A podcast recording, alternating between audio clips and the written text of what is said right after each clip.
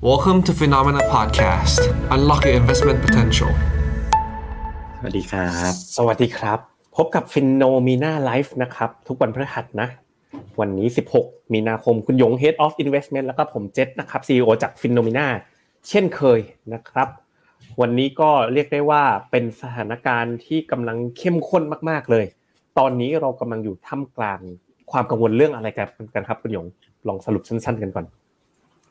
bank run นะใน Silicon Valley Bank ในฝั่งสหรัฐนะครับอืมแล้วก็มีอีกหลายแบงก์อื่นด้วยในสหรัฐ แล้วก็ข้ามมาห้วยข้ามทวีปมาที่ Credit Suisse ครับแบงก์ใหญ่ในสวิตเซอร์แลนด์ครับครับผมแล้วก็ทางฝั่ง Credit Suisse เนี่ยวันนี้เขาก็ออกมามีมาตรการช่วยเหลือนะคุณหยงมตอนนี้เขาประกาศช่วยเหลือยังไงนะตอนสหรัฐเนี่ยสหรัฐเนี่ยเขาประกาศช่วยเหลือโดยการคุ้มครองที่ฝากเงินเต็มจำนวน จากเดิมที่บอกว่าคุ้มครอง ประมาณเกือบเกือบสิบล้านบาท ใครฝากแบงก์สหรัฐ สถาบันคุ้มครองเงินฝากรัฐบาลคุ้มครองเต็มจำนวน กรณีเครดิตสวิสนี่เขาแก้ไงคุณหยงตอนนี้ เห็นประกาศข่าวกันออกมาแล้วเมื่อเช้า ก็ทางอ่าธนาคารกลางของสวิตนะครับ SNB ก็เรียกว่าให้ยืมเงินพูดง่ายๆให้ยืมเงินนะครับอืมเอ่อประมาณ 50 ล้านเอ่อห้าหมื่นล้านเอ่ออ่าสวิสฟรังนะครับ มันก็จะใกล้ๆกับกับเอ่อ ดอลลาร์นั่นแหละนะครับ ครับผมซึ่งอะผมไปลองไปดูที่หน้าจอผมนะ อันนี้สดๆเลยนะครับ จากเว็บไซต์ Bloomberg นะครับน่าสนใจมาก เขาพาดหัวเลยนะครับ บอกว่า Credit Default Swap ของ Credit Suisse เนี่ย drop ลง as market panic ease อันนี้แปลว่าอะไรคุณหยง อืม ก็พอมีคือเดิมเครดิต default swap ซึ่งเป็นเขาเรียกว่าประกัน เป็นการซื้อประกันนะครับ ป้องอืกันมอืม ป้องกันการผิดนัดชำระหนี้ของครับของเครดิตสวิตมันพุ่งขึ้นไปแรงมากนะครับเออเดี๋ยวเราดูกัน แล้วก็พอเมื่อคืนก็อ่าทาง central bank ของสวิสก็ออกมานะให้ช่วยเนี่ยให้เงินเอายืมเงินไปก่อนห้าหมื่นล้านฟรังก็อ่าก็เรียกว่าไอ้ตัวราคาการค่าประกันเบี้ยวหนี้เนี่ยก็น่าจะลงมาง่ายๆก็คือความความอะไรนะ ความกังวลดูผ่อนคลายกังวลลงใช่ไหมผ่อนคลายลงอ่าผมลองค่อยๆดูนะบูมเบิร์กนี่เร็วมากเลยนะ สี่นาทีที่แล้วนะตอนทุ่มห้านาทีนะบูมเบิร์กบอกว่า Saudi National Bank เนี่ยก็ยัง refuse นะก็คือยังไม่บอกยังบอกเลยว่าจะไม่ใส่จุดเงิชนนวนเพิ่มจุดชนวนเอออัอันเนี้ยจุดชนวนเลยนะครับแปดอืมแปดนาทีที่แล้วนะ ข่าวในบูมเบิร์กโอ้โหสุดยอดเลยนะ บอกว่า banking stock นะของยุโรป didn't last long อันนี้คืออะไร after jumping 3.7 ก็คือหลังจากวันเนี้ยเหมือนจะฟื้น 3.7เปอร์เซ็นต์แต่ก็ตอนนี้เนี่ยเกือบแฟลลตงละกลับไปแล้วนะครับ ลองมาดูอันนี้ต่อ อันนี้น่าสนใจ เขาบอกว่า อันนี้คุณหยงช่วยแปลนิดหนึ่งเครดิตสวิสนะยูโรบอลนะ ที่มีคูปอง 7.75%นะครบอายุปี 2029 ก็อีก 5-6 ปีเนาะ reverse all the gain it made earlier on Thursday ก็คืออะไรนะ เนี่ยราคา and turn negative อีกครั้ง เขาบอกเนี่ยคุณคุณคุณหยกแปลหน่อยสิโน้ตมันขึ้นไป สิบเอ็ดเซนไปแปดสิบสองเซนแปลว่าอะไรคุณหยง แล้วหลังจากนั้นตอนนี้กลับลงมาที่เจ็ดสิบเอ็ดเซนอะไรอะทำไมมันเป็นเซนเซนอย่างนี้เซนติเมตรเหรอคืออะไรฮะครับเป็นเป็นราคาราคาตราสารหนี้ก็ราคาอ่าตราสารหนี้ก็มีราคาเต็มเต็มเท่าไหร่มันเต็มเท่าไหร่เต็มเวลาพูดกันอย่างนี้ก็แบบพูดจากหลักร้อยใช่ไหมฮะอืมอ่าแปดสิบสองอ่าเซนก็คือแปดสิบสองเปอร์เซ็นอย่างนี้เหรอตั๋วมันจากหนึ่งร้อยก็เทรดที่แปดสิบสองอย่างนี้เหรอ มันไม่ มัน มันหมายถึงว่าอ่าอืมเซน มันคือ คือเขาเรียกอะไรนะแบบแบบพาใช่ไหมครับ ผมเข้าใจถูกไหมเออเดี๋ยวเดี๋ยวถูกถูกพี่พาร้อยคือพาร้อย พาพาร้อย พาร้อย ก็เหมือนเออเอ่อมันแสดงว่ามันเด้งสิบเอ็ดเปอร์เซ็นเลยเหรอไปแปดสิบสองแล้วตอนนี้ดีดกลับมาที่เจ็ดสิบเอ็ดเออ ราคาดีดเหมือนหุ้นเลยคุณหยง คือใช่ราคาแปลว่าตอนแรกอะแต่ว่ามันเอ่อหน่วยไหนตั๋วมันคือหนึ่งร้อยบาทใช่ไหมอ๋อ มันวันนี้มันดีดขึ้นมาสิบเอ็ดเปอร์เซ็นไปที่แปดสิบสองจากร้อย แต่มันตอนนี้ล่วงลงมาอีกครั้ง 11%มันเยอะไหมไป71อีกแล้วนี่เทรดขึ้นลงนะ ในระยะเวลาตั้งแต่เปิดตลาดยุโรปเนี่ย ราคาตราสารหนี้นะ ขึ้นลงทีละสิบเปอร์เซ็นเลยตอนแรกดีดขึ้นมา รับข่าวดียุโรปแล้วก็ดีดลงไป อันนี้มันก็คือสะท้อนว่า เฮ้ยโอ้มันเหวี่ยงตกลงความกังวลมัน มันจบหรือเปมัล่านมันจบหรือเปล่าเออมันไม่ค่อยจบเท่าไหร่แล้วแล้วไอ้การช่วยเหลือของของยูโรเนี่ยเอ้ยไม่ใช่ของยูโรของธนาคารกลางสวิสเนี่ยตกลงมันห้าหมื่นล้านเนี่ยมันเอาอยู่ไหมอะเดี๋ยวเราค่อย ๆ ไปวิเคราะห์สถานการณ์วันนี้กันนะครับ ผมวันนี้ก็มาดูหัวข้อของเรากันเลยครับ ก็วันนี้นะครับหัวข้อ วันนี้ครับหัวข้อชื่อ short against นะครับ uncertainty นะครับพอร์ตลดความเสี่ยงรับมือกับความผันผวนนะครับ เดี๋ยวผมขอแก้ นะครับ ก็ชื่อชื่อตอนก็ทราบอยู่แล้วนะเห็นชื่อตอนก็รู้แล้วนะครับ เราต้องวันนี้เราจะมาแนะนำแบบอ่ามาละนะครับ ก็ปรับลดความเสี่ยงพอร์ตนะครับรับมือความผันผวนที่เปลี่ยนไปเร็วจริง ๆนะครับอะก่อนเราจะไปเรื่องเครียดๆนะ ก็ขอประกาศไปประกาศผลผู้โชคดีนะกิจกรรมสัปดาห์ที่แล้วก่อน อ่า สัปดาห์ที่แล้วก็ให้ไทย CPI เงินเฟ้อสหรัฐนะครับ ก็ออกมาหกตรงที่คอนเซนแซสเป๊ะเลยนะครับอ่าก็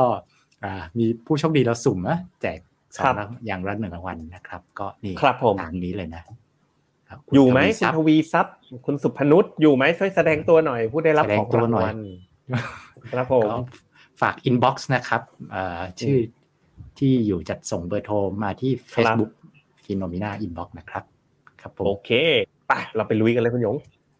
ครับอะปัจจัยเสี่ยงนะ เยอะเหลือเกินนะครับ มา ก่อนก่อนจะไปถึงปัจจัยปัจจุบันนะครับเเราก็กลับไปย้อนดูนะครับ ก็เป็นรูปที่บางทีเราเคยหยิบเอามาดูแล้วนะครับ ก็คือเรื่องของไซเคิลเนาะของการขึ้นดอกเบี้ยของเฟดในเส้นสีเหลืองๆนะครับ นี่คือเฟดฟันเรทดอกเบี้ยนโยบายนะครับเห็นว่าการขึ้น แต่ละครั้งเนี่ยตั้งแต่ปี 1970 เนาะนะครับขึ้นขึ้นเวลาขึ้นแรงๆเนี่ยมันต้องมีอะไรพูดง่ายมันต้องมีอะไรพังสักอย่างอะหรือเศรษฐกิจถดถอยนะเศรษฐกิจถดถอยคือแถบสีเทาๆนะครับ ก็แต่ว่าสาเหตุเนาะชื่อมันก็ดูเหตุการณ์เนี่ยเราเขียนมาแล้วมันก็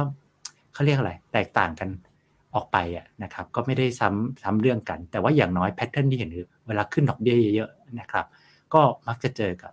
เศรษฐกิจถดถอย แล้วก็แน่นอนเนาะเวลาเจออย่างนี้ก็ตลาดนะครับใน S&P 500 ในเส้นสีเขียวก็มักจะเป็นช่วงลงนะครับ ตอนเนี้ยขึ้นมาแล้วนะอันนี้ก็เป็น another cycle นะครับเราก็รออยู่ว่าเอ๊ะมันจะเบรกอะไรหรือเปล่าตอนจริงเมื่อก่อนหน้านี้นะเอาจริงคิดย้อนกลับไปสัปดาห์สองสัปดาห์แล้ว ก็ยังคิดไม่ออก ก็เห็นอยู่ว่าเงินเฟ้อก็ค่อยๆจะเบาลงนะนะครับนะครับแต่ว่าอย่างนี้แหละมันก็ วิกฤตมันก็จะมาแบบ surprise surprise เนี่ยนะครับ ก็มาเรื่องนี้เลยครับ อันนี้ก็โผล่มานะครับ ในช่วงปลายสัปดาห์ที่แล้วเนาะแล้วก็อันนี้ถือว่าในช่วงวันถือว่าเซอร์ไพรส์เนาะเซอร์ไพรส์เราเราเราอะคุยกันตลอดว่าเวลาถ้ามันจะมีวิกฤตเกิดขึ้นอะ อย่างเรื่อง recession เศรษฐกิจถดถอยเนี่ยพูดกันมาเป็นปีๆแล้วพูดกันนานอย่างอย่างเงี้ยแต่ SVB เนี่ยผมว่านะสองอาทิตย์ที่แล้วนะคนไทยจำนวนมากยังไม่รู้จักเลยว่า SVB คืออะไรใช่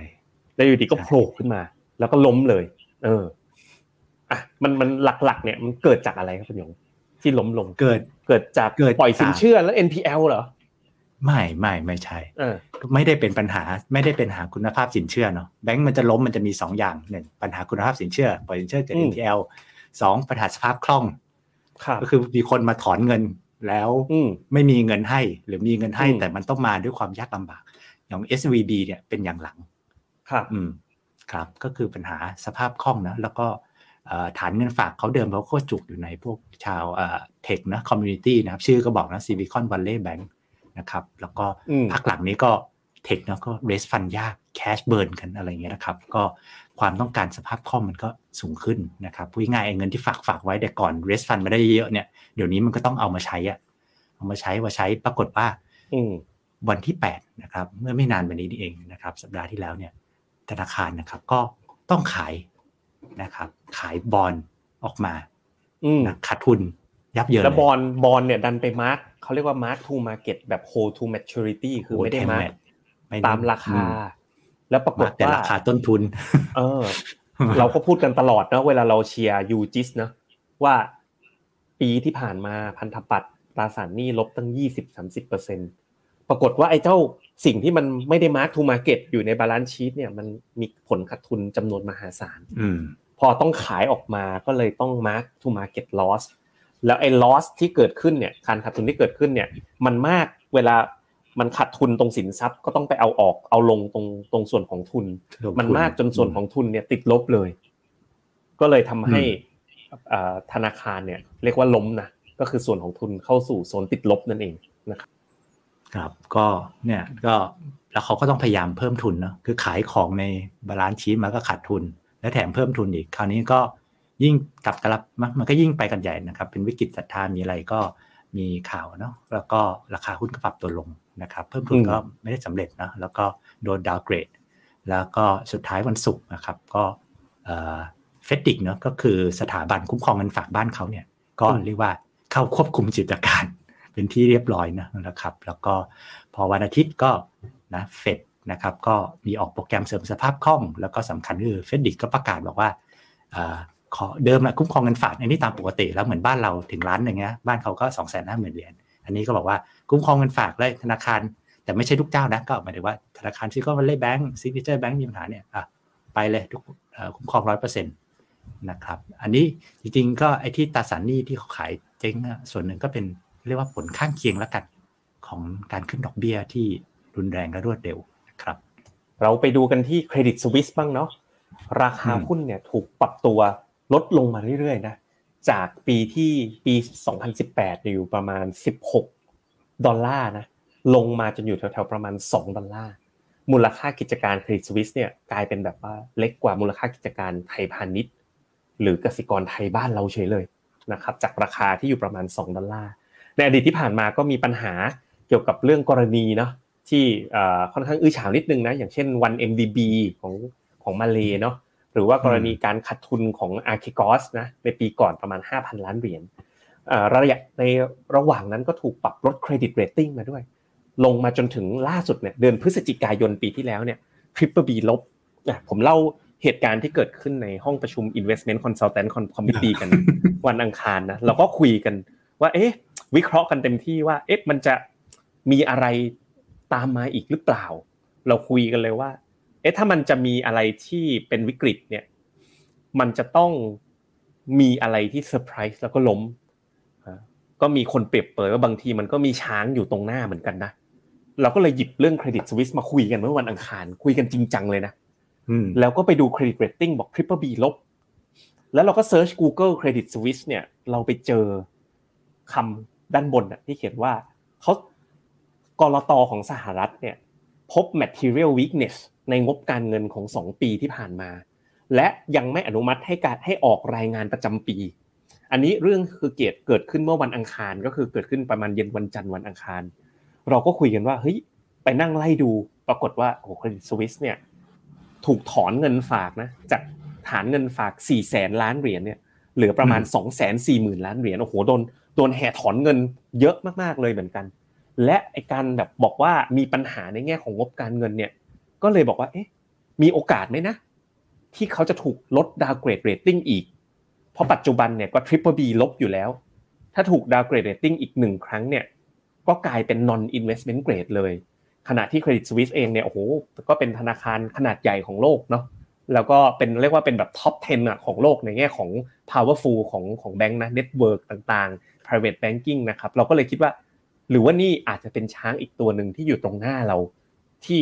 จริง ๆ เรื่องมันก็เกิดมาตั้งเรื่อยๆนะต่อเนื่องมายาวนานใช่เพียงแต่ว่าใช่ผมโทรคุยไปคุยกับเพื่อนที่ทำงาน treasury ของธนาคารนะเขาบอกว่า เออ ก็เห็นอยู่ตรงตานะ แต่ไม่เห็นมีใครพูดถึงข่าวนี้เท่าไหร่เลยคุณเจษอันนี้คือคุยเมื่อวันอังคารนะวันอังคาร เออพอถึงวันพุธพฤหัสเช้าวันพุธปุ๊บเอาละมาเต็มไปหมดเลยเครดิตสวิตเต็มจอไปหมดเลยนะครับ ซึ่งนะฮะถ้าเราไปดูกันนะครับ ก็จะพบว่าล่าสุดเนี่ย Credit Default Swap ของ Credit Suisse เนี่ยถูกปรับเพิ่มขึ้นไปในข้อมูลล่าสุดเนี่ยคือ อันนี้เป็นน่าจะเป็นอายุหนึ่งปีหรือเปล่าหนึ่งปีหรือห้าปี น่าจะหนึ่งปี ถูกปรับขึ้นไปอยู่ที่ประมาณเก้าร้อยห้าปีถูกใช่ห้าปี เก้าร้อยเจ็ดสิบ basis point ก็คือปรับขึ้นไปสูง แล้วก็เราก็เปรียบเทียบให้ดูว่าระดับที่สูงแบบเนี้ยเฮ้ยมันเป็นระดับลองดูเทียบกับ subprime crisis นะโควิดคริสิสยังไม่สูงขนาดนี้เลย ระดับที่ประมาณ 1 1,000 basis point คือ 1,000เนี่ยแปลว่าอะไรแปลว่า ถ้าเราถือบอลเครดิตสวิสอยู่นะ แล้วเราอยากจะซื้อประกันนะเราต้องจ่าย 10 บาท เพื่อรับประกันว่าเครดิตสวิสเนี่ยจะไม่ล้มโดยประมาณ ซึ่งอันนี้มันก็สะท้อนความเสี่ยง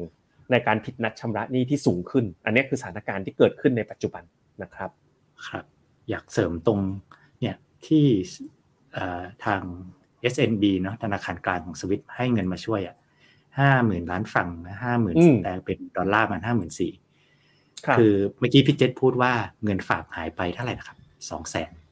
ใช่ นั่นแหละ ผมรู้สึกว่าเลขมัน ให้คิดง่ายๆนะเลขที่เขาให้ตังค์ยืมนะกับเงินที่ลูกค้ามาถอนไปเนี่ย แค่หนึ่งในสี่ประมาณ ครับเนี่ยผมเมื่อเช้าเนี่ยนะผมเปิด balance sheet Credit Suisse ตอน morning brief พอดี เมื่อเช้าเนี้ย morning brief ด้วย ลองไปดูที่หน้าจอผมนะ สินทรัพย์ของ Credit Suisse เนี่ย มีทั้งหมดกลมๆเนี่ยห้าแสนสามหมื่นล้านเหรียญอืมห้าแสนสามหมื่นล้านเหรียญนะครับ แล้วก็ในไส้ในของสินทรัพย์เนี่ย ก็มีเงินฝากใช่ไหมมีเด p o s i t อ่าในในในแง่อันนี้คือสินทรัพย์นะถ้าเราอยากรู้ว่าอ่าหนี้สินนะหนี้ของเครดิตสวิสมีอะไรบ้างเนี่ยมีเด p o s i t เนี่ยก็คือนี่ไงสองแสนสี่เงินที่รัฐบาลช่วยคือเท่าไหร่ห้าหมื่นให้วงเงินพิเศษห้าหมื่นนะแล้วยังมีนี่อีกแสนห้านี่คืออะไรครับแสนห้านี่คือพวกเครดิตสวิสออกเป็นหุ้นกู้ไงซึ่งล่าสุดเนี่ยเครดิตสวิสเนี่ยบอกมาว่าไอ้เงินห้าหมื่นล้าน ที่ได้รับมาเนี่ยเอาไปรีไฟแนนซ์หุ้นกู้เพื่อลดต้นทุนทางการเงินไปแล้วด้วยส่วนหนึ่ง แต่ว่าเห็นได้ชัดนะว่าหนี้สินนะเขามีอยู่สี่แสนแปดแต่เงินวงเงินช่วยเหลือตอนนี้ที่ประกาศมาคือห้าหมื่นมันยังดูไม่ได้ไม่ไม่มาก อืม อืมอะผมกลับไปที่ Bloomberg Watch แบบสดๆล่าสุดอีกทีหนึ่งว่าเขามีข่าวอะไรประกาศเพิ่มอีกไหมนะ เพราะว่าตอนนี้เขาประกาศเร็วมากสามนาทีล่าสุด Credit Suisse อันนี้นักวิเคราะห์นะครับของ JP Morgan Analyst บอกว่า Credit Suisse น่าจะจบด้วยการ take over take over เฮ้ยอันนี้เป็นมุมมองของ JP Morgan นะไม่ใช่เป็นมุมมองของใครอ่านะครับ อืมโอเค ครับผมคนอื่นมาซื้อ คนอื่นมาซื้อครับผม ก็นะครับ เราหยิบขนาดของ Credit Suisse นะครับ ซึ่งซึ่งเขาเรียกอะไรยังไม่ล้มนะ แต่แค่ความเสี่ยงดูสูงนะครับเทียบกับหลาย ๆ ธนาคาร เอาขนาด asset size นี่แหละขนาดนะครับ balance sheet นะครับขนาดมูลค่าสินทรัพย์นะครับจะเห็นว่า Credit Suisse เนี่ยในเชิงมูลค่าสินทรัพย์ใหญ่กว่า Silicon Valley Bankก็เกินเท่าตัวนะครับ อันนี้ 2 0 0แสนนะครับ อันนี้เกือบ 5 5แสนแปดนะครับ ฉะนั้นต้องบอกว่า Credit Suisse เนี่ย ถ้ามีปัญหาเนาะแบบ Silicon Valley Bank เนี่ยนะครับ ก็มันจะใหญ่กว่านะครับก็เนี่ยเทียบกับไซส์แบงก์ในบ้านเราด้วยนะนะครับเสริมความรู้นิดหนึ่งเมื่อกี้พี่เจษพูดไปแล้วนะครับ CDS คืออะไรนะคือเรื่องของผู้ลงทุนเนี่ยนะครับผู้ถือหุ้นกู้เนี่ยนะครับ ถ้าอยากประกันความเสี่ยงนะครับ ก็ไปซื้อ CDS นะจ่ายตังค์อันนี้เป็นเป็นจ่ายเงินนะนะอันนี้ก็ซื้อไปซื้อไปลงทุนใช่ไหมไปซื้อตราสารหนี้มานะครับ อันนี้ก็ไปจ่ายเงินค่าประกันกับ CDS นะครับถ้ากรณีที่คนเนี้ยนะครับสมมติว่าบริษัทอย่างเคสนี้ก็คือดิสวิตนะครับ default ไม่จ่ายเงินคืนให้นักลงทุนนะครับ ก็ธนาคารคนที่ขาย CDS เนี่ยนะครับก็จะจ่ายเงินนะครับเป็นค่าเรียกว่านะก็เขาผิดนัดชำระหนี้เหมือนก็จ่ายเราซื้อประกันเขาก็จ่ายมาให้นะครับ ซึ่งตอนนี้ค่าประกันของ Credit Suisse ก็ขึ้นไปที่ประมาณ 10%นะแต่ว่าถ้าเราถือ bond Credit Suisse อยู่ แล้วเราบอกว่าเรากลัว Credit Suisse จะเจ๊งเราอยากจะไปป้องกันความเสี่ยงนะเราก็ไปซื้อประกัน ธนาคารก็บอกว่าคุณเจษคุณจ่ายมาสิบเปอร์เซ็นต่อปี แล้วถ้า Credit Suisse เป็นอะไรเนี่ยจะผมจะจ่ายเงินต้นคืนให้คุณหนึ่งร้อยเปอร์เซ็นต์อะเฟดเนี่ย อันนี้เรื่องสำคัญเลยนะครับ จริง ๆ อะสองทุ่มสิบห้าวันเนี้ย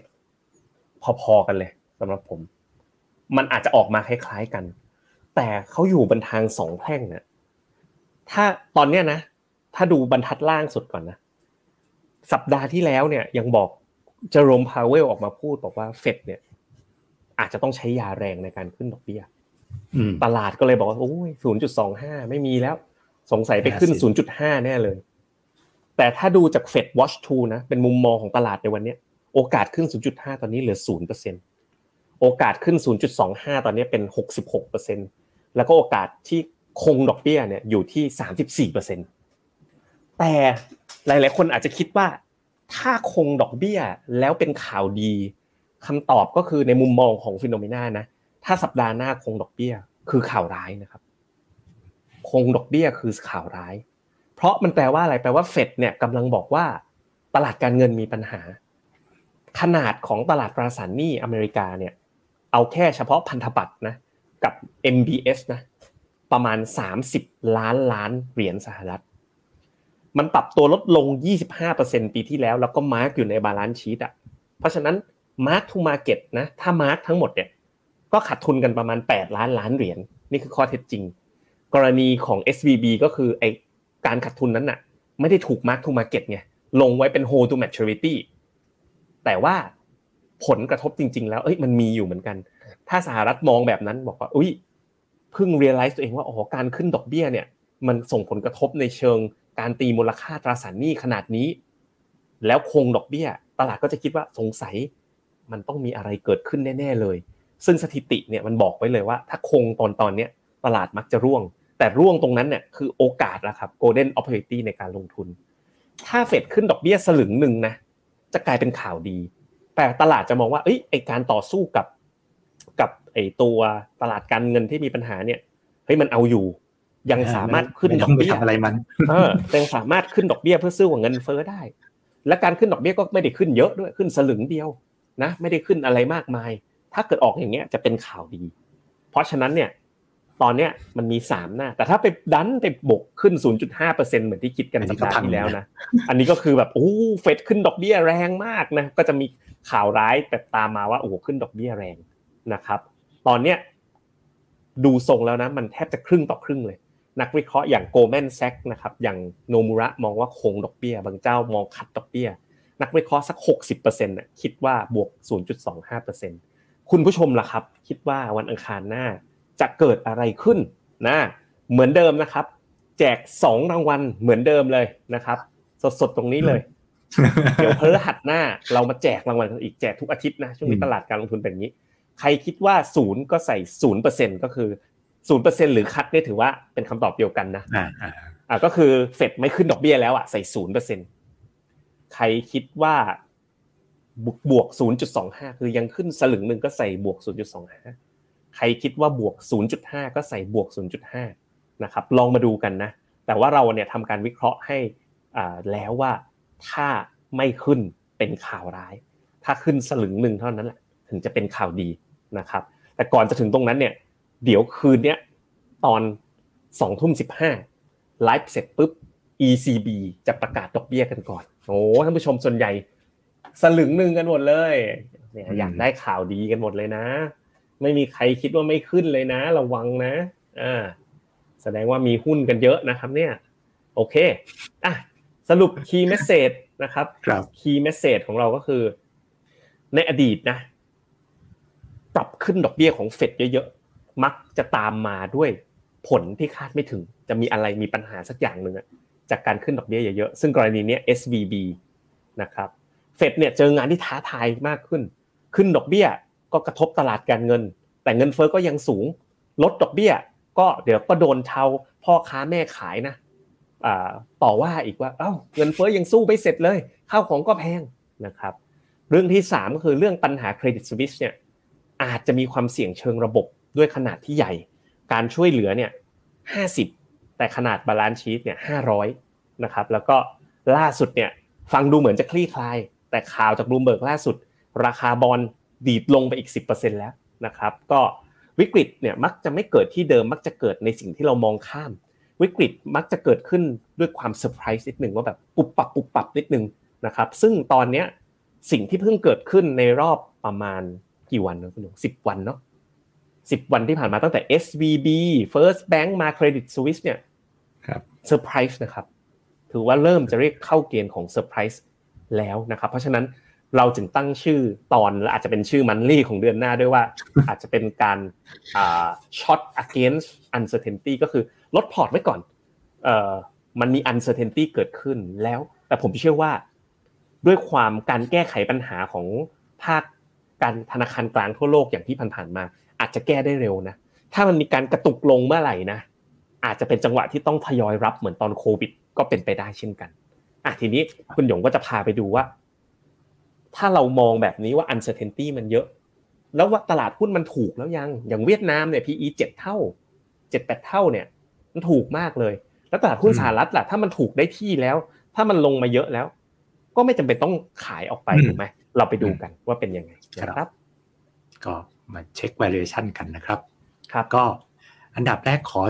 เจาะไปที่ใจกลางของปัญหาเรื่องนี้ก่อนเลยนะครับ ก็คือกลุ่ม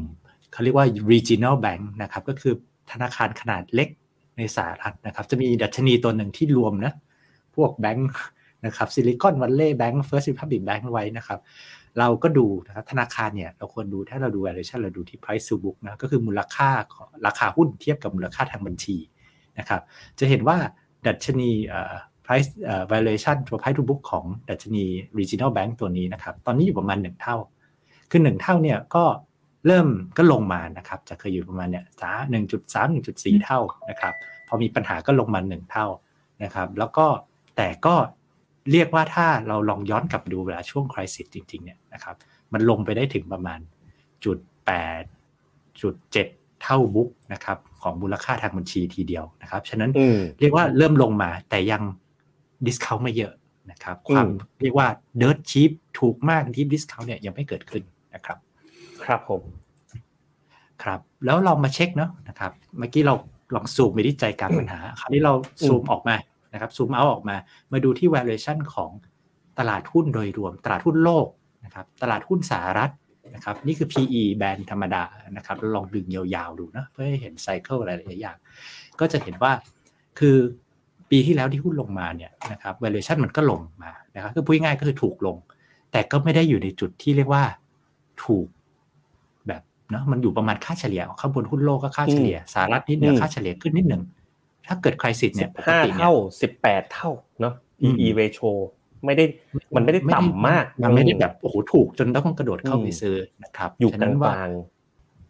ครับพี่เจษก็สเปรดของ corporate bond เนี่ยก็จะเป็นตัวสะท้อนความเสี่ยงระดับหนึ่งเหมือนกัน ซึ่ง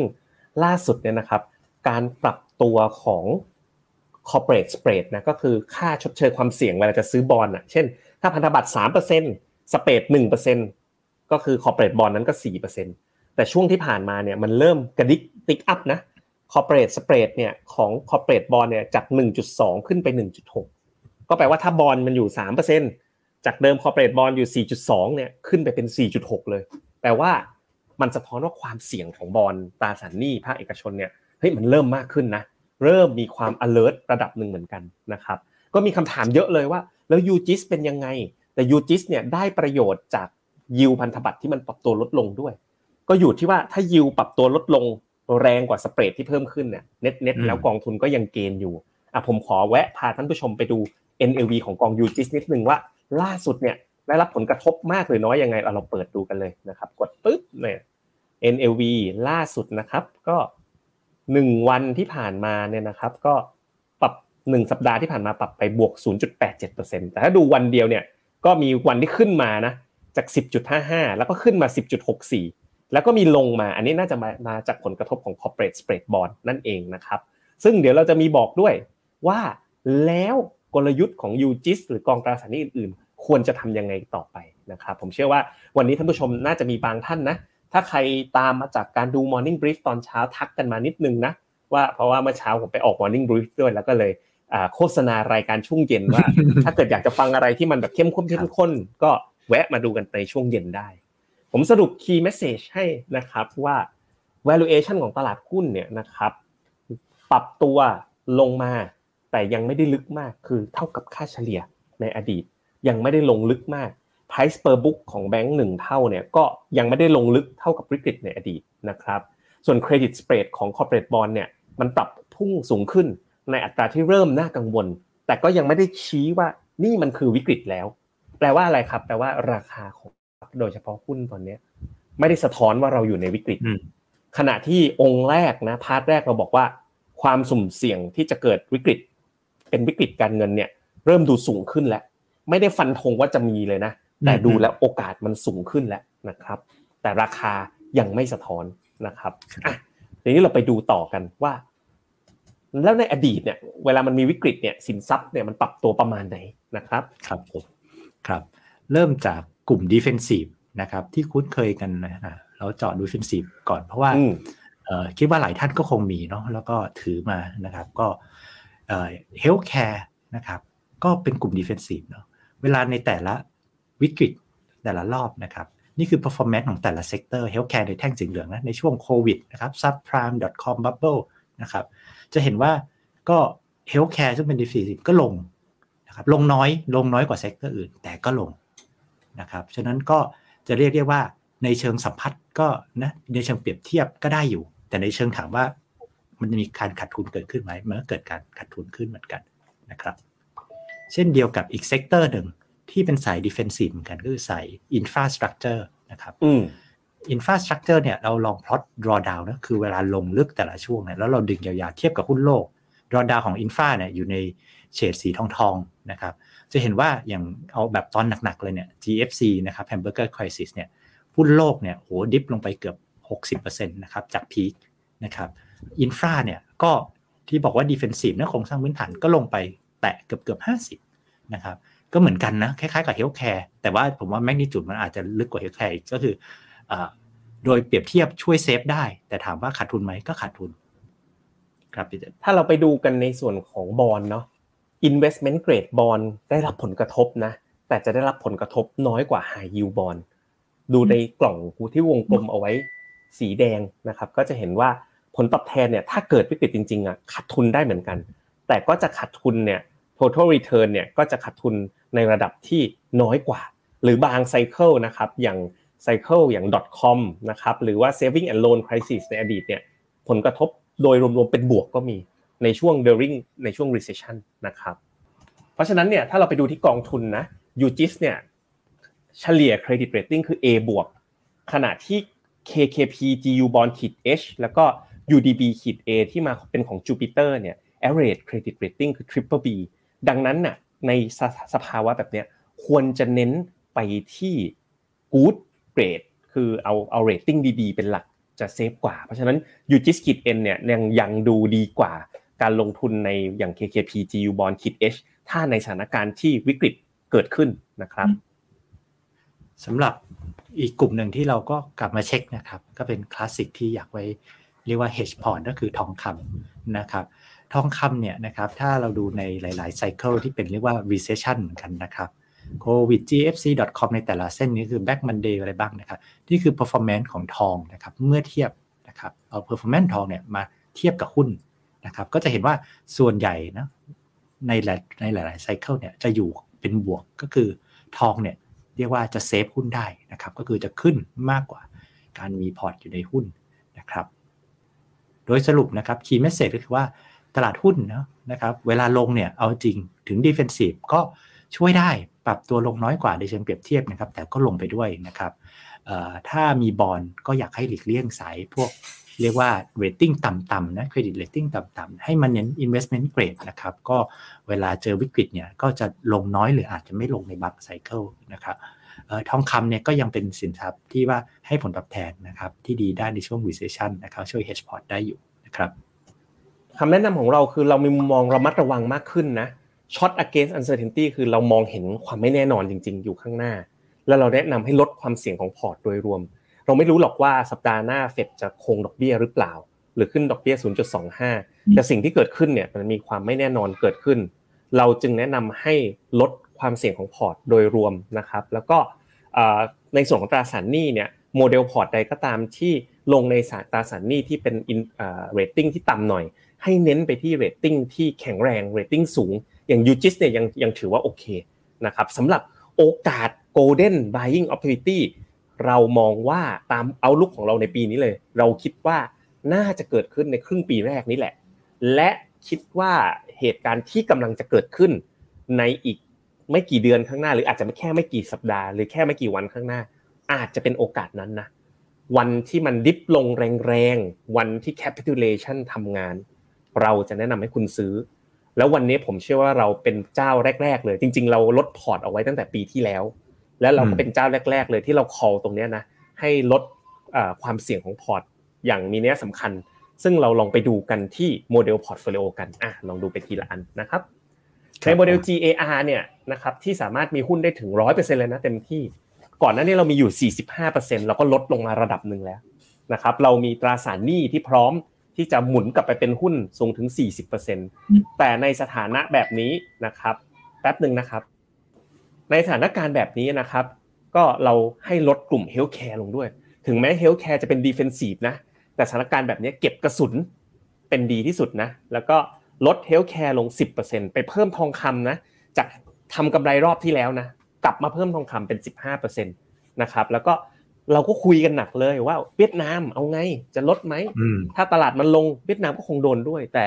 เราดูแล้วเนี่ยตอนเรา MEVT call PE มัน7เท่า8เท่าแบบเนี้ย เราแนะนำถือนะครับ เวียดนามถือข้ามไปเลยนะครับเราเราไปดูดัชนีหุ้นเวียดนามล่าสุดวันนี้ลบไป 1.6%นะไปดูที่จอผมนะครับ ก็จะเห็นว่าก็ยังอยู่ในในเรนจ์นะครับไม่ได้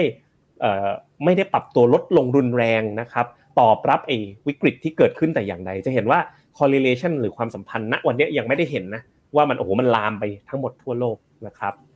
กลับไปที่โมเดลพอร์ตต่อไปนะครับ ก็คือโมเดลอย่าง GCP นะครับ GCP เนี่ยมันมีตัว KKP GU Bond ขีด H อยู่ ตัวนี้คือ Global Conservative Portfolio เราแนะนำให้ลด GU Bond ขีด H ที่ Triple B rating นะ move มาเป็น A plus rating คือ UGIS ขีด N ทั้ง portfolio นั่นเอง ก็น่าจะทำให้พอร์ตเนี่ยปลอดภัยมากขึ้นไปอีกนะครับ ตัว GIF ก็เช่นกันนะ KF Infra นะ เราเคยลงหุ้นอยู่ 10%เท่านั้นเองนะครับ ลดลงไปอีกนะครับ เหลือศูนย์แล้วก็โยกเงินนะ UDB เหมือนกัน โยกไปที่ UGIS Kit A แล้วก็ KFS Plus มากขึ้น เพื่อลดความเสี่ยงของพอร์ตโดยรวมนะครับสำหรับตระกูลพอร์ตตระกูล G นะพอร์ต private wealth ของเราที่มันมีความ dynamic ระดับหนึ่งก็มีคำถามต่ออีกนะครับว่าพอร์ตโกล่ะครับพอร์ต all balance ล่ะครับควรทำยังไงกับเขาดี ประเด็นคืออย่างนี้ครับพอร์ตโกพอร์ต all balance เนี่ยกลไกของมันจะทำงานในเวลาแบบนี้แหละครับถ้าหุ้นมันลงจริงนะมันมีหุ้นอยู่ 50%สมมติหุ้นลงเหลือ 45-40%เดี๋ยวเราจะ ให้เขา rebalance เอาส่วนตราสารหนี้ไปซื้อหุ้น เพราะฉะนั้นกลไกของพอร์ตโกพอร์ต all balance เนี่ยมันมีกลไกซื้อถูกขายแพงด้วยการ rebalance อยู่แล้ว ดังนั้นไม่ต้องไปปรับอะไรปล่อยให้กลไก rebalance ของเขาเนี่ยทำงานตามหลักของ asset allocation ไปได้เลยนะครับ เราคุยกันมาถึงตรงนี้นะ โดยรวมนะครับก็คือเรา Finnomena นะ call ให้ลดความเสี่ยงนะครับ แล้วก็ดูแล้ว uncertainty ที่เกิดขึ้นเนี่ยมันมีความไม่แน่นอนสูงจริงๆอะ กลับไปดูที่บูมเบิร์กล่าสุดอีกทีหนึ่งนะครับว่าโอ้โหเดี๋ยวนี้เขาบูมเบิร์กแสดงว่าบูมเบิร์กเริ่มมองเห็นนี่ยังกับวันเลือกตั้งเลยนะอ่าเล่นวิเคราะห์กันเป็นรายนาทีเลยนะอืม ECB นะ European Central Bank หนึ่งนาทีที่แล้วนะ ตอนทุ่มสิบสี่ไปบอกรัฐมนตรีคลังว่า มียุโรปแบงก์อาจจะ vulnerable แปลว่าอะไรคุณหยง vulnerable อะมีมีปัญหามีปัญหาเปราะบาง อ่าอืมนะครับผมอะ ต่อไปนะครับ เราลองไปดูกัน 7 นาทีที่แล้วก็ยังพูดซ้ำอยู่ว่าเครดิตสวิสบอลยังลงต่อนะ เอ้าลงตกต่อลงรัฐบาลช่วยเหลือ แต่ทำไมเครดิตสวิสบอลลงต่อล่ะเอาเมื่อเช้ายังบอกว่า 5 0,000 ล้านเหรียญช่วยได้อยู่เลยนะครับลองไปดูต่อนะมีอะไรอีก 13 นาทีที่แล้วนะแดเนียลทาอุปแดเนียลทุบแล้วกัน เป็น finance editor ของ Bloomberg นะเขาโพสต์อะไรครับ CDS อีกแล้วเขาบอกว่าอะไรเนี่ย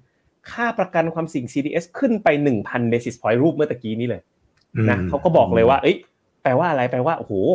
การตลาดประกันความเสี่ยงเนี่ยเฮ้ยเริ่มดีดขึ้นแต่แต่ดูแบงก์อื่นสิครับฮ่องกงแบงก์แบงก์ซันทันเดย์ BNP Paribas เนี่ยเฮ้ยไม่ได้ขึ้นตามนะ ดูจากรูปเนี้ยไม่ได้ขึ้นตามขยับเฉพาะ Credit Suisse อย่างเดียว ขึ้นไปแถวๆ1,000 basis point แล้ว แล้วก็พูดว่าตอนเนี้ยคำพูดถึง hard landing กลับมาอีกแล้ว เอ้า hard landing มาจากไหนนะ เห็นไหมความปั่นป่วนต่างๆเฮ้ยมันเริ่มมาแล้วนะแล้วก็เขาบอกว่าเอ่อชาร์ตเรื่อง credit default swap เนี่ยกำลังส่งสัญญาณว่า มันอาจจะมี broader contagion คืออะไรแปลว่าอะไรคุณหยง broader contagion แปลว่าการลุกลามที่ในวงกว้างอาจจะลุกลามใช่อืมถามว่าแล้วราคาสินทรัพย์วันนี้เป็นยังไงอะกลับไปดูอีกทีหนึ่ง S&P 500 เป็นยังไงครับ ก็ยังทรงๆนะ ถ้าดูตั้งแต่ต้นปีเนี่ย S&P 500 เนี่ย ตั้งแต่ต้นปีอะผมผมเปลี่ยนเป็นกราฟเดย์ปุ๊บอะถ้าดูตั้งแต่ต้นปีนะก็เรื่องนี้มันเพิ่งเกิดนะอะถามว่ามันรับรู้หรือยังอะผมดูราคา S&P 500 ตั้งแต่ต้นปี จนถึงล่าสุดบวก1% S&P 500 นะตั้งแต่ต้นปี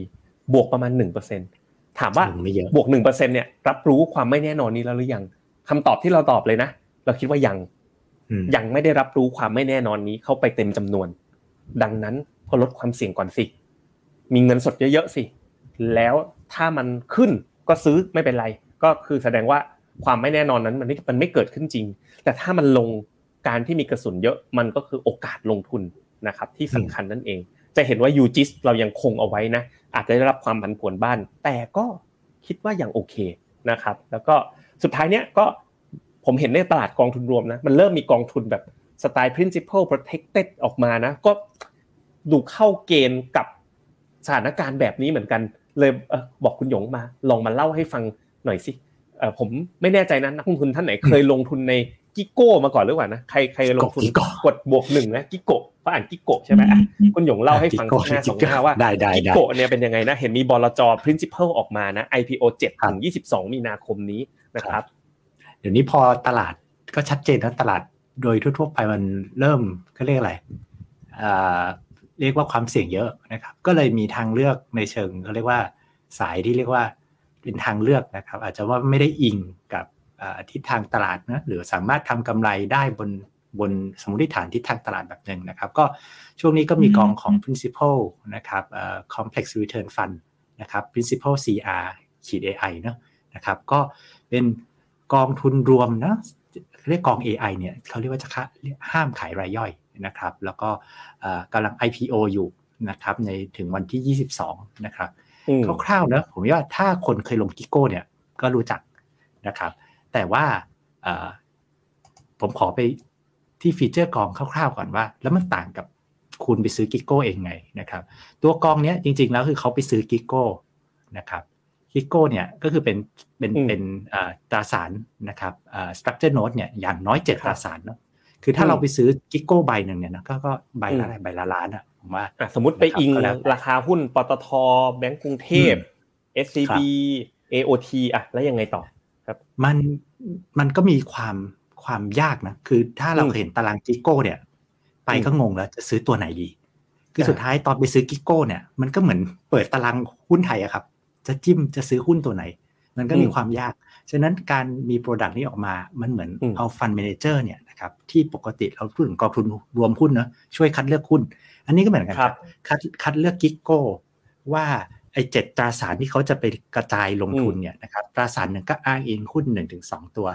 จะเลือกอะไรดี อันเนี้ยมันอืมคือความที่ value add ของการที่ฝาก fund manager นะครับไปทำงานนะครับแล้วเขาก็สามารถกระจายได้ถึงเจ็ดตราสาร ซึ่งถ้าอืม ถ้าถ้าเราไปซื้อเองโดยตรงเนี่ยผมคิดว่าเราอืมไม่มีต้องใช้เงินเยอะมากนะครับ เพื่อจะกระจายนะครับ ก็ตราสารที่เขาไปซื้อ KIKO เนี่ยนะครับก็อ่าอายุประมาณ 6 เดือนนะครับอันนี้เป็นรายตราสารนะครับแล้วตัวหนึ่งก็อาจจะอ้างอิงหุ้นหนึ่งถึงสองตัวนะครับ knock out level ก็อ่าประมาณ 105ถึง120 แล้วเดี๋ยวผมครับมาแตะที่หนึ่งว่า knock out knock in คืออะไรเนาะ knock in อืม level คืออา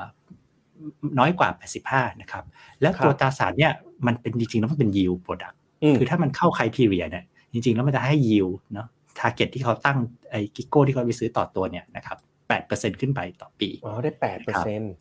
ก็เยอะสิอะแต่ทำยังไงก็ถึเยงอะได้แปดเปอร์เซ็นต์นะคุณหยงทำไงถึงได้เปอร์เซ็นต์นี่อะมาตาผมรางอยากนี้ได้แปดเปอร์เซ็นต์ผมชอบอ่า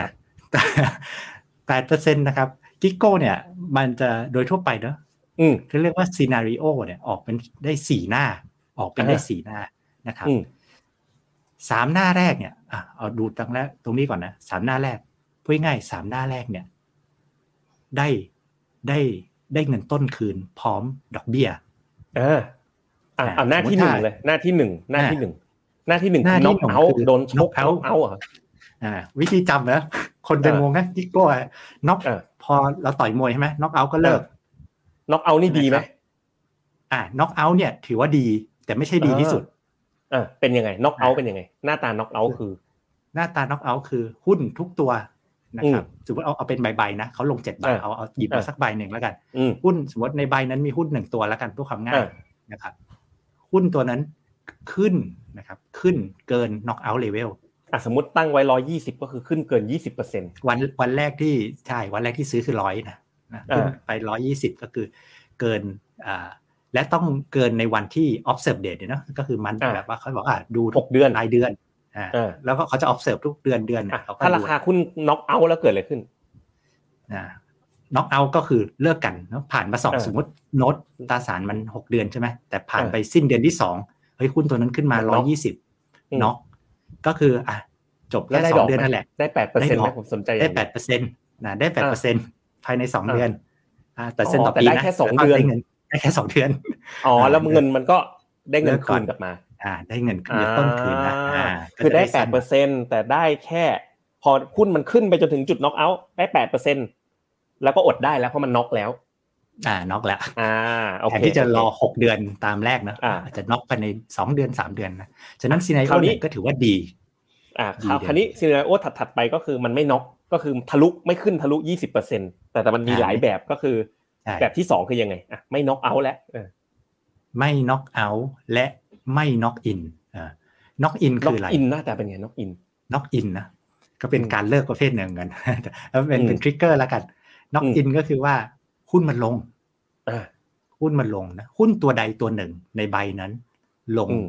นะครับ ลงไปเช่เช่นนอันนี้กำหนดไว้แปดเวสิลบห้าอืมอ่า ไม่ไม่เกินแปดสิบห้าถ้าแปดสิบห้าก็หมายถึงว่าก็คือลงได้สิบห้าเปอร์เซ็นอ่า ใช่ ถ้ามีตัวใดตัวหนึ่งลงสิบห้าเปอร์เซ็นเกิดอะไรขึ้น ไปแตะนะ สมมติไปอ่าอ่าอันนี้อันนี้อันนี้ก็คือ no เอาเอาเอาซีนาริโอสองนะ ไม่ได้ขึ้นไปร้อยี่สิบแล้วก็ไม่ได้ลงไปอ๋อไม่ต่ำกว่าแปดสิบห้าด้วยอ่าใช่อ่าแล้วก็เออไม่ราคาก็ไม่ต่ำกว่าแปดสิบห้าพูดง่ายไซด์เวย์อะไซด์เวอ่าย์ระหว่างกรอบแปดสิบห้ากับร้อยยี่สิบกับอันนี้120อันนี้อันนี้ได้ได้ได้ได้ได้ไหมแปดเปอร์เซ็นต์ได้ แล้วก็อ่าได้เต็มหกเดือน อันนี้คือได้แบบแปดเปอร์ขาเซ็รีนยกต์เป็นเลยอ่าอ่าอันนี้แต่ละโน้ตก็ละเออเปอร์เซ็นต์ไม่เท่ากันนะ อันนี้ยังไม่หักเออค่า fee กองนะอ่าอ่าก็ก็ได้ไปเลยแปดเปอร์เซ็นสมมติแล้วก็อืมหกเดือนอืมเต็มๆอันนี้คือ best เขาเรียกอะไร scenario ที่อยากได้ที่สุด ครับอ่าครับ scenario ที่สามไม่อืม knock out event คือไม่ได้อืมขึ้นไปร้อยี่สิบอืมแต่มีลงมีช่วงหนึ่งลงมาต่ำกว่าแปดสิบห้า อืมเกิดน็อกอิน แต่อืมแต่ตอนจบพูดง่ายๆตอนจบหุ้นมันอืมเด้งขึ้นมา เด้งคือ ราคาตอนจบคือ P นะอ๋อเด้งเกิดสไตรคือค์ราคามันไหลไปไหลมาหลุดต่ำแปดสิบห้าไปโดบานงเดือนต่ำแต่ตอนจบหกเดือนบางวันทะยานขึ้นมาอยู่ในเลนแปดสิบห้าถึงเกิร้อนยยี่สิบอ่าอ่าไม่ไม่เกินสไตล์สมมติสไตล์ร้อยหนึ่งอ่ามีสไตล์อีกเออเอออ่ามีสไตล์เป็นเส้นกลางอ่าแล้วเกินสไตล์อันนี้คือยังไง ได้ได้ไงก็ก็ฟื้นกลับมาเกิน ก็ได้ก็ได้ถือว่าเต็ม หกเดือนอ่าพร้อมได้เงินต้นคืนได้ดอกเต็มๆอืมอ่าแต่ถ้าสมมติมันโฉบลงไปแล้วมันปรากฏว่าจบฟื้นไม่ต่ำกเยอะว่าสไตร์อ่าตกจบต่ำกว่าต่ำกสว่าสไตไตร์ล์อ่าอ่าอันนี้เป็นซีนารีโอที่เรียกว่าซีนารีโอที่ไม่ค่อยสวย ไม่อยากเออได้เท่าไหร่ก็คือเออก็คือดอกได้ไปนะยังได้คูปองอยู่นะแปดเปอร์เซ็นแต่แทนเออที่จะได้เงินต้นคืนให้เป็นหุ้นแทนอ่าให้เป็นหุ้นแต่ก็ได้เป็นหุ้นอย่างที่หุ้รานเนี่คายถูกป่ะมาหุ้นคิดที่ราคาสไตร์ แพงกว่าราคากระดาษอ่าอ่า มันจะมันจะไปมันมันจะมาเสียตรงนี้แหละ ครับนะแล้วอืมแล้วฟันเมเจอร์เขาก็บริหารหุ้นให้ต่อ ใช่อีกหกเดือนนะ ถ้ากรณีที่ว่ามีใบไหนเหลือเนี่ยนะว่าจะขายเมื่อไหร่ดีขายเลยไหมอืมหรือรอจังหวะอืมก็ต้องดูพื้นฐานดูคัดแล้วแล้ว strike กับ knock-in นี่มันต่างกันเยอะไหมราคา strike กับ knock-in เนี่ยออกประมาณหนึ่งร้อยผมคิดก็ว่าคือนะแถวอืมแถวแถวราคาออกนั้นอันนี้เองถ้าผมนะจำมันก็เป็นอืมอืมเป็นอะไรที่ได้รับความนิยมนะ ในช่วงที่ผ่านมาพอสมควรเหมือนกันนะครับ ก็ลองฝากไว้นะ เป็นอีกหนึ่ง alternative ในการลงทุนก็คือ KIKO นะครับ ก็เป็นกองทุนประเภท AI อันนี้ไม่ใช่ UI fund นะ เกณฑ์การลงทุนก็จะง่ายขึ้นอีกระดับหนึ่ง และแน่นอนนะครับ ถ้าเปิดบัญชีหรือลงทุนกองทุนรวมนะครับ ถ้ามี front end fin front end fund front end fee นะครับก็สามารถใช้ฟินเป็นส่วนลดกองทุนได้ หรือถ้าลงทุนนะครับตั้งแต่ 5 0 0 0 0 0 บาทขึ้นไป ก็มีที่ปรึกษาการลงทุนส่วนตัวที่ได้รับ การรับรองจากทาง FINNOMENA นะครับอะเราไป Q&A กันเลยครับ เดี๋ยวผมหาคำถามให้คุณหยงเองนะครับ ONE-UGG ลดด้วยไหมครับ ถ้าถ้าคือคือถ้าไม่ค่อยมีกระสุนเก็บอะ ผมว่าก็ลดมาก่อนอืมต้องเราต้องมีกระสุนเราเก็บแนะไว้นำเก็บกระสุนคีย์คือเคสเก็บกกัระบสุน MB New ควรลดด้วยไหมคะ คำตอบเดียวกันถ้ากระสุนน้อยเก็บครับหมายถึงก็ก็อืมขายได้แต่ถ้าเกิดว่าคุณมีเงินสดรออยู่แล้ว40เยอะอยู่แล้วอย่างนั้นก็ไม่ไม่ไม่ไม่ไม่เป็เป็นนไรไรไม่เดือดร้อนแต่ถ้าเกิดคุณแบบเต็มโอเวอร์เต็มโหลดอะอืมเออเปิดเงินเก็บเงินอะไรมาเป็นหุ้นหมดต้องมีต้องมีกระสุน ถ้าเฟดยังขึ้นดอกเบี้ยอีกสลึงหนึ่ง KTW Corp เป็นยังไง ผมว่าจะยังโอเคไปได้เลยครับยูจิส KTW Corp ถ้าเป็นหน้านี้คือไม่เป็นวิกฤตเนี่ย ถ้าไม่เป็นวิกฤตเนี่ยตราสารหนี้ยังน่าสนใจนะครับ SCB GSIF กับ UGIS อันนี้กองแม่เดียวกันใช่ไหมคุณหยงเอ๊ะ TSIF อะเดี๋ยวคุณหยงดูให้นะครับ ก็ยูจิสโดยรวมนะ ถ้ามันเป็นวิกฤตก็อาจจะผันผวนบ้าง แต่ก็จะผันผวนน้อยกว่าเขานะครับก็ก็ถือว่าเป็นที่เก็บเงินที่ดีระดับหนึ่งแต่ความผันผวนก็จะมีบ้างเหมือนกันคนละกองครับคนละกองครับ GSIF คนละกองเป็นเป็นกองอะไรครับ เป็นพิมโก้ global investment grade credit ครับ เป็น IG credit อ่าถ้างั้น ยูจิสจะเสี่ยงต่ำกว่าถ้าอย่างนั้น ECB ECB ประกาศยังเนี่ย ดูข่าวสิ ประกาศหรือยังนะ ECB ใกล้ประกาศแล้วนะเนี่ย ยังไม่เห็นเลยผมเบิกแต่ Index Future ติดลบไปหน่อยหนึ่งละ S&P 500 ส่วน ECB ยังไม่ประกาศ เขาบอกอีก 15 นาที ไม่รู้จะเลทหรือเปล่านะครับ ผมลองไล่ไปตั้งแต่ต้นๆเวียดนามล่ะครับ คุณหยงเวียดนามทำยังไงดีลดดอกเบี้ยเป็นสัญญาณอ๋อเมื่อวานเมื่อวานซื้อวันอังคารลดดอกเบี้ยไปหนึ่งเปอร์เซ็นอืมก็แต่วันวันนั้นก็หุ้นก็ขึ้นนะตอบรับดีนะครับ ก็ครับเอ่อสัญญาณ recession ไหมครับ ก็จริงอืมๆตอนนี้เวียดนามก็ถือว่าหนักแล้วนะหมายถึงว่าตัวเศรษฐกิจเขาก็ price in ไปค่อนข้างสมควร คือสำคัญคือเศรษฐกิจก็ไปส่วนหนึ่ง แต่ว่าราคาหุ้นเนี่ย price in แบบแบบเต็มที่ละอืม ก็คือถือฟันดัมเบลทัลอะยังไม่ค่อยดีแต่ราคาถูกมาก เป็นตัวที่เราตัดสินใจ Price แล้วไปว่าแล้วไม่ว่าจะเกิดอะไรขึ้นอืมเราจะถือข้ามไปเลย ข้าม cycle ไปเลยนะครับ อยู่ระหว่างการย้ายพอร์ตจากโนมุระมา FINNO สามารถขายทางโนมุระได้ไหมให้ Investor Advisor ส่วนตัวดูแลเลยดีกว่านะครับ เดี๋ยวให้ดูแลให้เลยนะครับ ตอนนี้ในพอร์ตมี Healthcare รวม5กอง45อ๋อมี Healthcare รวม5กอง45%ของพอร์ต จะย้ายไปตราสารหนี้สัก15%ดีกว่านะครับ Healthcare ถ้ามีรวม5กอง45%นะครับลดพอร์ตลงนะครับ มีเยอะเกินไปนะครับ คุณอนุชา มาคนแรกเลยคุณวรวุฒิอยากถามว่าถ้าขึ้นดอกเบี้ย25ทิศทาง bond yield เป็นยังไง bond yield จะดีดกลับขึ้นไป เพราะว่า bond yield ล่าสุดโอ้โห มันลงมาลึกมาก อันนี้ก็เป็นสัญญาณสะท้อนเหมือนกันว่าตลาดกำลังกลัวอะไรบางอย่าง ดูสิครับ ล่าสุด bond yield มันลงอย่างเนี้ย ดูในจอผมนะ ลงลึกขนาดนี้เลย ลงมาเปอร์เซ็นต์นึงอะ แล้วบอกดอกเบี้ยจะขึ้นไปห้าแล้ว bond yield มาทำอะไรที่นี่คุณหยงสามจุดเก้าหนึ่งเปอร์เซ็นต์อันนี้ก็เป็นตัวสะท้อนเหมือนกันนะว่าเอ้ยตลาดกำลังกลัวความเสี่ยง ไม่พอกว่านั้นนะ bond yield ลง ปกติดอลลาร์ต้องอ่อนหรือแข็งคุณหยง bond yield ลง